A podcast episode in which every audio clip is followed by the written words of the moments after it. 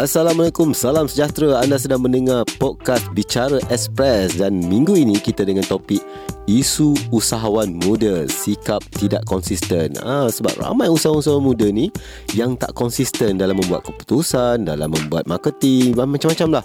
Dan ini sebenarnya akan membantutkan ataupun menjejaskan bisnes anda. Okey, jom kita layankan. Kita dengar dulu apa yang dibincangkan, dikupaskan di topik isu usahawan muda sikap tidak konsisten. Jom kita layan.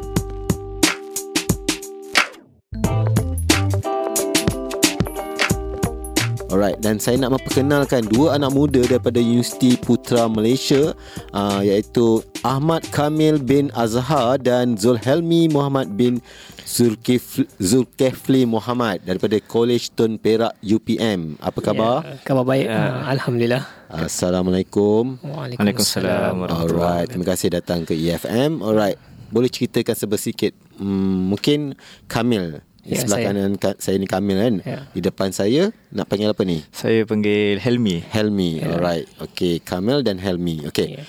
Kamil ceritakan dulu latar belakang belajar kat UPM kos apa ni sebenarnya? Okey, ha, baiklah. Ha, saya Ahmad Kamil bin Azhar. Uh-huh. Saya merupakan pelajar Bachelor Sastra Bahasa uh-huh. dan Linguistik Melayu. Hmm, bahasa Melayu tu. Sebenarnya bahasa Melayu susah kan?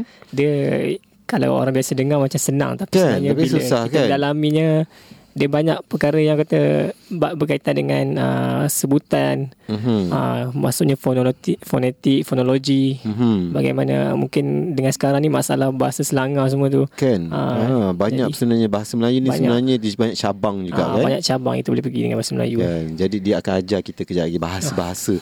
yang mungkin kita pun tak pernah terfikir tak terdengar kan? Uh, tapi dia dapat gabra relax relax. Tenang-tenang kan aja. Nanti tersasul pula cakap bahasa tu kan? Orang dengar belajar kat bahasa Melayu tapi tersasul kan kan. Alright, okay dan depan saya ni siapa pula ni? Uh, okay, nama saya Zulhelmi Muhammad bin Zulkifli Muhammad. Saya uh-huh. berusia 22 tahun dan uh-huh. sekarang ni saya mengambil jurusan Bachelor Science Agribusiness. Agribusiness. Uh, so men, uh, agribusiness ni lebih kepada uh, agro uh, dia pertanian uh-huh. tapi dia dia balance. Maksudnya dia kita belajar dulu. Kita belajar pertanian sikit, business, management, mm-hmm. account semua tu kita belajar juga. I see. So uh, nanti kalau dah habis belajar nanti nak jadi businessman ke atau nak jadi uh, kerja dengan orang ke atau nak jadi petani moden? Uh, macam yang kami dididik, mm-hmm. uh, jangan bekerja di bawah orang tapi menyediakan peluang pekerjaan. Yes, uh, itu dia sebenarnya. Jadi bermakna jadi usahawan uh, lah kan. Jadi usahawan. InsyaAllah one day boleh jadi usahawan. InsyaAllah. Alright. Uh, dan uh, Kamil jadi cikgu mungkin kami mungkin saya saya bercita-cita jadi pensyarah. Pensyarah. So kena ambil lah master lepas tu PhD kan. Yeah, uh, one day insyaAllah boleh. Yeah. Alright. So sebenarnya dia datang ke sini ni uh, datang EFM ni hmm. ada benda nak kongsikan dengan kita kan sebenarnya ya, kan. Betul, betul. Program-program di bawah College Tun Perak. Ya, College Tun Perak. Okay. College ke-8. College ke-8. Ya. Sebenarnya College Tun Perak ni untuk lelaki saja kata campur semua. Uh, okay. Bagi uh, se- sebanyak sedikit tentang latar belakang Perak. Uh-huh. College Tun Perak merupakan uh, college yang mempunyai lima blok dan uh-huh. 4 blok lelaki empat blok perempuan, uh-huh. satu blok lelaki. Sian dan kau orang mesti suka kan? Itu kata lubang mencari pasangan. Ah, kan. So satu blok tu tengah-tengah ke atau ujung-ujung dia letaknya? Ujung-ujung. Ujung-ujung. Dekat dengan pejabat Maksudnya nak Pejabatkan kawan lah ah, Sebab tu dia letak uh. dekat dengan pejabat. Ah. Ah. Lagi satu Untuk mengatakan juga uh, College Temperat ni Merupakan college kepada pelajar Ko sukarelawan Polis siswa-siswi Wow uh. Polis-polis lah ni. Maksudnya Cadet ah, lah Cadet. Ah, oh, So you all memang Ambil Apa ni Kurikulum polis lah. Ah, okay. ah, Maksudnya hari Sabtu kami akan ada latihan dengan ah, polis untuk okay. Kita pasal topik kita hari ni eh. Ah, mengenai dengan uh, apa ni usaha muda sekarang ni yang punya sikap yang tak konsisten. Ah, benar. Ah, maksudnya mereka ni kadang-kadang kejap okey, kejap tak hmm. okey, buat keputusan pun kadang-kadang tak tentu. Betul, betul. Kan? Jadi apa pandangan okey anda berdua? Mulakan dengan Zarif dulu. Baiklah, uh, bagi saya uh, berkata dengan uh, usahawan muda kini yang kurang konsisten dalam melaksanakan mereka punya bisnes kadang-kadang bila mereka buat bisnes mungkin mereka ada halangan di tengah jalan mereka hmm. berhenti dan mungkin mereka tidak teruskan saya hmm. pun ada kawan macam tu hmm. sebelum ni uh, kawan saya ada beri pandangan kepada saya hmm. kan, uh, dia ingin buat bisnes ayam gunting hmm. tapi apabila uh, UPM uh, ada membuat buka platform daripada hmm uh, pusat pembangunan usahawan. Uh-huh. Mereka ada membuat uh, platform dengan membuka memberi peluang kepada para pelajar untuk uh-huh. menjual di pameran uh-huh. uh, Pesta Konvo uh-huh. baru-baru ini. Dan apabila uh, saya lihat rakan saya ini dari segi masa dia tidak uh, tidak tepati tapi dia merupakan keluarga daripada keluarga bisnes. Uh-huh. Tapi bila dia bergerak seorang diri di universiti dan tidak mendapat bimbingan dari rakan-rakan uh-huh. dan apabila dia berniaga dalam pesta tu dan dia tidak konsisten dia dia rasa dia tak dapat keuntungan. Waktu tidak dapat keuntungan dia rasa dia nak berhenti setakat situ maksudnya tidak mahu menyambut cabaran. Mm-hmm. Uh, tidak maksudnya selepas ni ada program daripada pihak universiti dia tak nak terus serta. Dia ha. maksudnya dia lemah semangat lah. Dia lemah semangat dalam kan? ni. Dia tak maintain padahal maintain. keluarga dia pada pada bisnes ha, pun tapi dia business. sendiri tak ada kekuatan. Ha, padahal dia ada pengalaman bersama keluarga dia kan? menjalankan bisnes. Tapi hmm. bila di universiti hmm. dia mhm. bersorangan dia tidak tidak cuba untuk kata teruskan bisnes yang sebab mungkin dalam bisnes ni bukannya ha, satu hari boleh dapat keputusan. Ha, dia bukannya main masa dalam sehari bukan kata sebulan. Hmm, bertahun-tahun bertahun-tahun. Kan baru dapat hasil. Baru dia. hasil dia. Kan? Alright. Ha. Okay panjang lebar tu Seorang bakal guru Pesyarah Cakap bahasa Malaysia dia Sesusun indah. Alright Okay. Ya bagaimana dengan Hisham lah Okay Kalau Kamil tadi cakap banyak Saya Kalau bagi ha, Kalau tak ada lebih Tapi kalau ha. Bagi saya uh, Helmi ha. Hisham pula saya. Ha, Helmi. Suka-suka hati aku je panggil orang, orang tukar nama kan. Okay Helmi Apa pula Helmi pandangan? Daripada saya Kalau yang jenis pelajar Yang tak konsisten buat bisnes ni uh-huh. Kalau daripada saya sendiri lah Saya rasa macam daripada segi kekangan masa. Uh-huh. Uh, sebab pelajar degree, uh-huh. uh, dia banyak masa untuk pergi ke kelas, kadang uh-huh. assignment banyak. Uh-huh. Kadang-kadang uh, bila kita nak stay college tu pun kita perlukan uh, kita kena aktif dalam college. Uh-huh. Uh, sebab tu kita susah nak bagi masa. Cabaran kepada pelajar-pelajar macam tu lah. Kalau kita tak aktif, uh-huh. jadi kita kena buang college pula. Uh-huh. Uh, tu yang jadi masalah lah. Kalau yang apa yang saya nampak daripada segi kawan-kawan saya. Dia, dia tak konsisten sebab dia masih belum bijak nak bahagi masa antara belajar, hmm. bisnes atau aktiviti college lagi. Hmm. Uh, itu yang kadang dia punya bisnes tu tersangkut di pertengahan jalan. Kan. Uh. Tapi kadang-kadang mereka ni adakah kerana mereka tak ada roh bisnes? Maksudnya mereka bukan dilahirkan untuk jadi usahawan tapi ikut-ikutan. Bukan bagi saya uh. nak katakan roh Maksudnya mereka ni uh, dari segi di, di universiti mereka hmm. kami pun sebelum masuk ke universiti uh, di minggu orientasi kami telah didedahkan hmm. dengan masuknya uh, pelbagai cabang-cabang dalam universiti ni kami nak melaksanakan uh, perniagaan hmm. uh, maksudnya ada ruang pelbagai ruang hmm. uh, pusat pembangunan usahawan dan keboleh pasaran uh, Universiti Putra Malaysia mereka hmm. ada menyediakan ple- uh, pelbagai platform hmm. uh, terutamanya ada menyediakan grant menyediakan hmm. tapak mm-hmm. uh, peluang dah ada peluang dah ada tapi mungkin dikatakan bukan Mi, bukan, bukan bidang dia orang bukan bidang kot. Bagi ha. mereka tidak menganggap mungkin mereka menganggap uh, siapa yang ambil uh, bisnes saja mungkin ada peluang dalam bisnes dia. Yang hmm. lain yang bukan uh, berbeza bidang bisnes ni tak berani untuk ceburi bidang ini. Tapi saya bila ha. saya dah jumpa lebih kurang dalam 300 usahawan hmm. sejak kami EFM beroperasi ya kita setiap hari interview hmm. usahawan terutama usahawan muda ya, yang belajar lagi kat universiti. Kebanyakan daripada mereka ni um, mereka belajar dalam bidang yang berbeza. Ada tu engineering, oh, ada betul. tu uh, tapi jual kek. Hmm. Uh, ada tu bidang microbiology tapi uh, jual apa baju. So sangat hmm. berbeza. Oh, uh, tapi uh, mungkin mereka masih baru dan cepat hmm. lemah semangat. Hmm. Tak ada mentor. Tak ada mentor, mungkin ha, tak ada yang membimbing. Tak ada membimbing ha, sebab belajar membimbing. hanya setakat kalau peringkat mungkin kat universiti sendiri pun walaupun ada kelas ataupun hmm. seminar ha. pasal bisnes tapi mungkin tak cukup. Dia kena ambil mentor di luar yang dah biasa dengan bisnes hmm. yang ha, betul-betul buat bisnes di luar mungkin boleh membantu mereka. Balik semula pada topik kita iaitu usahawan yang tidak stabil tadi kan ah, dari segi sikap mereka yang tak konsisten tadi tu kan. Hmm, pada pandangan you all lah kan, uh, adakah mereka ni kadang-kadang mereka macam tadi awak kata mungkin bila awak cerita pengalaman kawan sendiri uh, kan yang separuh jalan tak ada semangat Lepas tu berhenti tak nak buat bisnes Tapi lah pada pandangan awak sendirilah Kamil kan? Yeah, Kalau usahawan tu Mereka ada semangat. Tapi mereka tak stabil dalam buat keputusan. Mereka tak tak yakin ataupun kejap Betul. Utamanya kadang-kadang awak sendiri sebagai pelanggan. Ha. kerana awak pernah beli kan barang-barang beli, secara online ke apa? Ha. pernah? Pernah pernah. Pernah kan? Memang saya kata pengguna tegar lah. Pengguna, pengguna tegar, tegar kan? online. Oh, itu sebelas-sebelas? Ha itu. Sure awak one of the yang tapi, tunggu depan tu je lah kan? Tapi sebab hari sebelas-sebelas tu saya terlalu busy kan tu. Tak sempat? Untuk uruskan program apa ada program di college. Uh-huh. sehingga tak sempat untuk ni. Ha, sebelas-sebelas so, tu. rugilah kena tunggu sebelas-sebelas tahun depan. Shopee yang sayang. Kan?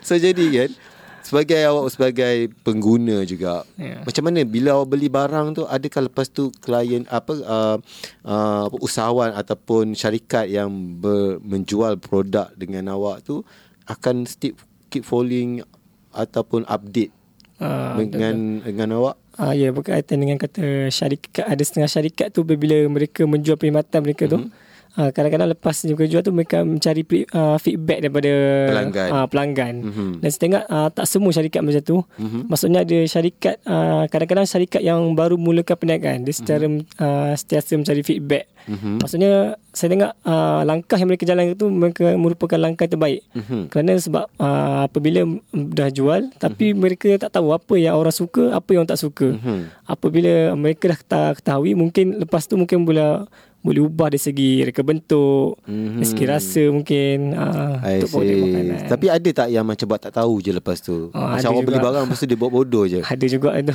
Kan? So apa? Awak sebagai pengguna apa awak rasa? Macam dia macam shock sendiri jadi jadi macam apa guna dia, dia jual barang dia tapi mm-hmm. dia tak ambil kata ambil terima komen daripada hmm. pengguna maksudnya dia hanya shop sendiri jual barang tu kan itu ha. topik kita minggu lepas shop sendiri yeah, shop sendiri ha. okey tapi kan tak kisahlah tapi kan Kamil ha. ap, kalau ada usahawan buat macam tu usaha businessman yang buat macam tu buat tak tahu lepas hmm. awak dah beli barang dia adakah awak akan beli lagi barang dengan dia ataupun awak pun ah pergi lantak kau lah bagi saya taklah mungkin sebab dari segi sikap macam tu sebab kita dari segi usahawan ni kita bukan mendengar kepada isi hati kita tapi mm. kita melihat kepada pelanggan mm-hmm. because uh, customer always right mm-hmm. dan kita tu siapa uh, agaknya yang buat ayat tu kan customer always right kan? dalam kata dalam uh, istilah bisnesnya customer mm-hmm. tu uh, sentiasa betul kita uh. perlu mendengar sebab mereka yang beli barang kita mm-hmm. dan apabila kita menjualnya ha, dan kita perlu mendengar apa daripada komen mereka mm-hmm. dan supaya uh, pada masa hadapan mereka boleh tambah baik uh, produk yang dikeluarkan mm-hmm. dan atau perkhidmatan yang dikeluarkan tu lah. Okey, awak pula Helmi macam mana? Awak be- pe- uh, adalah peminat tegar ataupun beli tegar melalui online juga? uh, saya tak adalah tegar tapi pernah juga uh, beli barang-barang online. Mm-hmm. Uh, so sometimes sometimes tu ada juga yang bila kita dah beli mm-hmm. Dia bagi tracking number dah Dia tinggal gitu eh. So dia tak minta follow up kita Buat tak tahu ha, Buat tak tahu eh. Kan Lepas tu dia biarkan je Awak tekuk tekanting kan ha, tu lah, Kadang-kadang kalau ada Barang rosak pun Dia bagi blue tick kat kita Tension kan ha. So lepas tu apa buat Lepas tu memang pakai tak beli gih kat dia. Kan? Ha. Duit dah habis dah keluar dah kan? Ha, dah habis nak macam mana dah bayar. Sebab tu kadang-kadang ada orang tak suka beli secara online sebab dia tak boleh pegang, dia tak boleh rasa, ha. dia tak boleh nak ha. melihat benda tu saiz besar mana ha. kan. So ada tapi, orang pula tapi ada muda sekarang ni suka sangat pergi uh, online bila kita kan? dah kata dah percaya bila kita beli online kita dah percaya satu syarikat tu uh-huh. mungkin bila dah bila dah dia ada sikap percaya dengan syarikat tu mungkin dia akan teruskan dengan syarikat tu beli syarikat dengan kata mm-hmm. syarikat yang dibeli tu lah online yes. saya saya lihat ni lah pattern itulah kalau beli online ni mm-hmm. jadi sebagai usahawan kita kena okay. mempunyai positive thinking uh, juga uh. jangan sikap kejap okey kerja tak okey tak nak follow up yeah. kan dengan customer. Sebab customer hmm. sentiasa uh, tanpa customer siapalah kita? Siapalah kita punya kan sebagai peniaga. Dan kalau tak ada pembelian tak adalah urusan adalah jual beli itu. itu alright. Adakah usahawan muda hari ini bersikap tak apa? Sebab tu mereka ambil sikap menyikap sikap yang tak kisah ataupun tidak uh, apa ni konsisten dalam buat keputusan. Sebab you all gen Y. Uh, alright memang adakah kerana memang orang-orang budak-budak bukan budak-budak lah you all yang apa daripada Gen Y ni memang macam tu ke? ha, ni pengalaman you all keliling you all punya diri sendiri ni. Cuba cerita sikit. Ya pernah memang saya pun pernah alami kata nak buat bisnes. Mm-hmm. Dalam kata dalam minggu pertama minggu kedua kami kami didedahkan dengan kata usahawan-usahawan UPM mm-hmm. didedahkan dengan uh, kita dengar cerita daripada mereka mm, pada minggu. kita. ha seronok dengar macam-macam. Ada yang kata usahawan uh, cendol. Mm-hmm. cendol sedang. Ha ada saya dah jumpa dia dah. Ha, ha. tech uh, tech house. Tech dia house. membaiki kata komputer. Saya dah jumpa ha, dia juga, juga. Zakaria Zakashi. Yes. Ha. saya dengar inspirasi orang. Tapi apabila ha kita tak katakan orang lain kita di sini kita sendiri ya kita ha? ada akui memang uh, pada mula-mula ni semangat nak buat tu. Mm-hmm. Nak semangat tapi bila dah kata masuk minggu belajar. Zeti dah jumpa dah. Zeti jual coklat. Ah coklat tu. Oh, ha. coklat tu. Ha. ha. Kami jumpa dah. Kan? Sini awak semua ha. kan. Ha tu semua sebenarnya mentor sebenarnya ha. ni. Sebenarnya kami pun UPN ni beruntung kerana ramai, ramai. Okey. Sama di UPN tu ramai tapi kita sendiri lah ha. diri sendiri sendiri lah nak tak nak. nak, tak nak nak tak nak, hmm. nak, tak nak so, jadi macam Helmi bakal apa ambil dalam bidang yang boleh menjadi seorang usahawan. Hmm. so macam mana Helmi melihat pada Gen Y seperti Helmi sendiri? Adakah akan sebabkan memang dah okey memang budak-budak Gen Y ni macam ni so aku pun macam ni lah juga ke atau kena ubah lebih positif saya rasa daripada diri saya saya rasa memang kena ubah lah sebab hmm. bagi saya Gen Y ni dia duduk dalam comfort zone hmm. uh, zone yang terlalu selesa hmm. maksudnya disuap setiap hari disuap kan? oleh ibu bapa setiap minggu hmm. dapat duit tak ada usaha untuk mencari duit sendiri hmm. uh, sebab tu kadang-kadang kita uh, tak apa lah, duit dah ada orang dah ada support so kita tak nak cari duit sendiri kan? uh, itulah kadang-kadang jadi masalah kepada diri saya sendiri pun kadang-kadang tak apa tak payah buat bisnes lah ibu hmm. ayah dah bagi duit senang tapi, je tapi, kan tapi sebenarnya tak boleh benda macam tu kan, sebab kan. untuk masa depan kita sampai bila kita nak harapkan parents kita nak support kita betul ha, lagi-lagi pada zaman sekarang bukan senang nak cari kerja mm-hmm. ha, so kita kena cari sesuatu yang boleh kita boleh berdikari pada masa akan datang. Betul. Ha. Sebab kerana kita sebagai walaupun kita uh, apa ni usahawan Gen Y contohnya, okay. kita kena sentiasa inovatif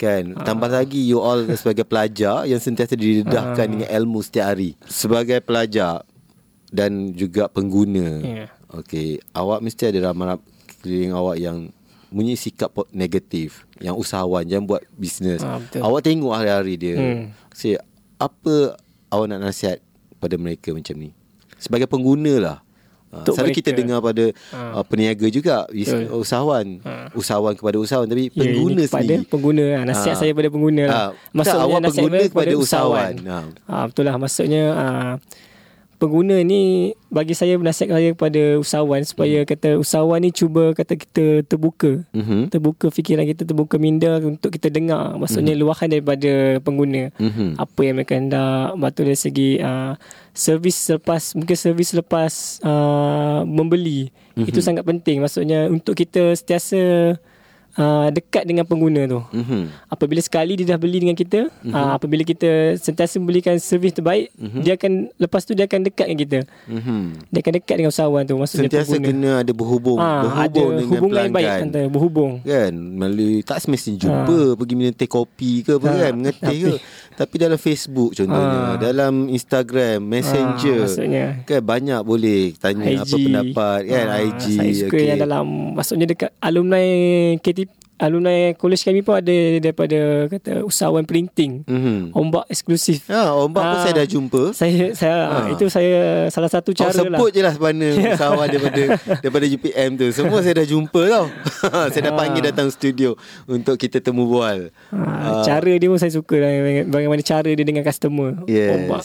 kan? Dia ada ha. ada uh, Kata, keep in touch. keep in touch kan? dengan sen, apa dengan pelanggan dia hmm. sentiasa. Alright macam Helmi pula macam mana? Apa pandangan awak, nasihat awak kepada uh, usahawan-usahawan dan awak sendiri pun bakal usahawan insyaAllah one day. ha, macam mana apa awak nak nasihatkan diri sendiri dan juga pada usahawan lain? Uh, nasihat saya sama juga macam Kamil lah. Setiasa bagi uh, feedback, setiasa follow up. Contohnya mm-hmm. macam uh, saya ada beli satu barang ni. Mm-hmm. Sampai sekarang lagi kalau dia ada produk-produk terbaru dia akan still uh, WhatsApp saya dia bagi tahu produk-produk mm-hmm. baru. Mm-hmm. So bila kita beli, kita rasa mm-hmm. seronok.